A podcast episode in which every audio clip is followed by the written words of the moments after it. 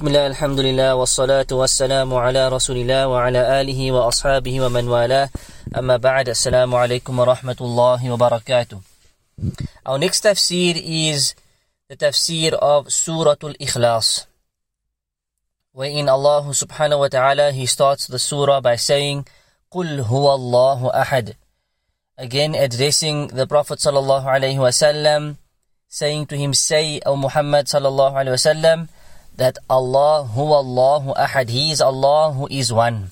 He is ahad. And one of Allah's names is also Al-Ahad, the one, the only, the unique one. He is one and he is unique in his names, in his attributes, in his actions, and in his dhat, in his essence. Allah Azza wa Jal cannot be compared to anything. He has no uh, companion. There is nothing like unto him. And he is alone and one and unique. He cannot be divided, is not shared, and he definitely cannot be one of three, as some people have, have, have, have believed. So Allah subhanahu wa ta'ala is one. Huwa Allahu ahad. One in his names, as we said, unique. There is no one who has names like him. No one who has those perfect names like him. Asma'ul Husna. And no one has Sifatul Kamal either like him. Those perfect attributes that every attribute he has an attribute of perfection. And no one is like him in his essence. And no one is like him in his actions, in that which Allah does. Nothing can be compared to him. Allahu Samad. Allah is As-Samad. He, another of his great names is As-Samad. And As-Samad means the independent master, the self-sufficient independent one. The one upon whom all of creation depends. And at every given moment, they are in need of Him. They are in need of Allah and not even for blinking of an eye are they free from being in need of Allah. While at the same time, Allah is not in need of them. He is ghaniyun anhum. He is independent, he is self-sufficient, and he is not in need of them or in need of anything. This is as-samad. Completely independent, while everything is dependent upon him. And it's from Allah's great names. Lam yalid wa lam yulad. He does not beget nor was he begotten. He does not beget means he, no, he has no offspring. He does not give birth like that of creation. For indeed it is beyond Allah. Allah is too great. It's not befitting for His Majesty that He gives birth.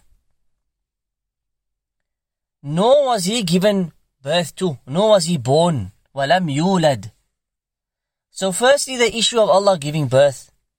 We know that the Uzair, the, sorry, the Jews, وَقَالَتِ الْيَهُودُ عُزَيْرٌ ibn Allah وَقَالَتِ النَّصَارَ الْمَسِيحُ ibn Allah The Jews, they said that Uzair is the son of Allah. And the Christians said that Isa is the son of Allah. This is one of the most serious of crimes that a believer or that a slave of Allah subhanahu wa ta'ala could, could ever say or could ever do. And in a hadith, the Prophet ﷺ, he mentions that Allah Azza said that my slaves, they, they belie me and they revile me. As for their beliement, then they say, they claim that I cannot resurrect them the way that I created them in the first place.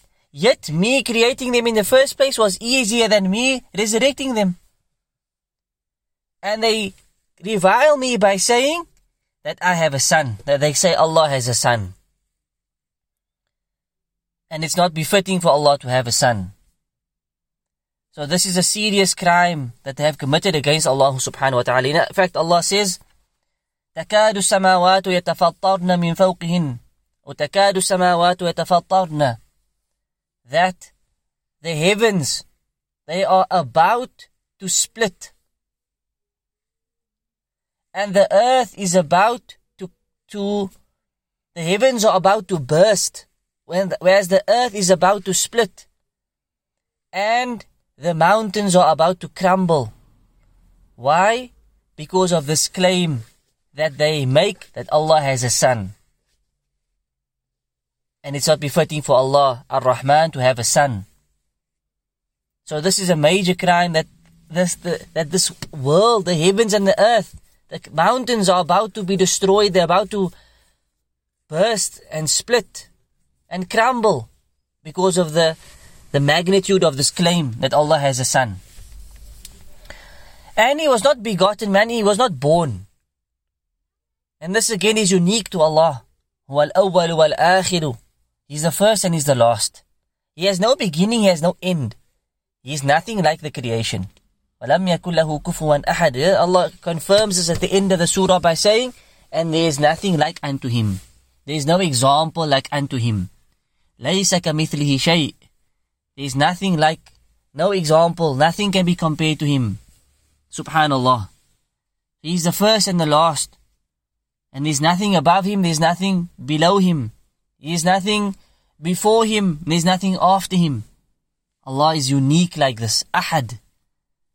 وَلَمْ يَكُنْ لَهُ كُفُوًا أَحَدٍ There is nothing like unto him. He can never be compared. So this surah speaks about the greatness of Allah. This surah speaks about the uniqueness of Allah, the oneness of Allah. And for this reason it is one of the most powerful of surah. Surah. As we mentioned in the previous lesson, the Prophet ﷺ said, تَعْدِلُ ثُلُثُ الْقُرْآنِ It's equal to a third of the Qur'an. And this could mean in reward, and it could also mean in terms of the content matter. That a third of the Qur'an's content matter is speaking about Allah's names and attributes. And this surah conveys that message in a concise but powerful manner.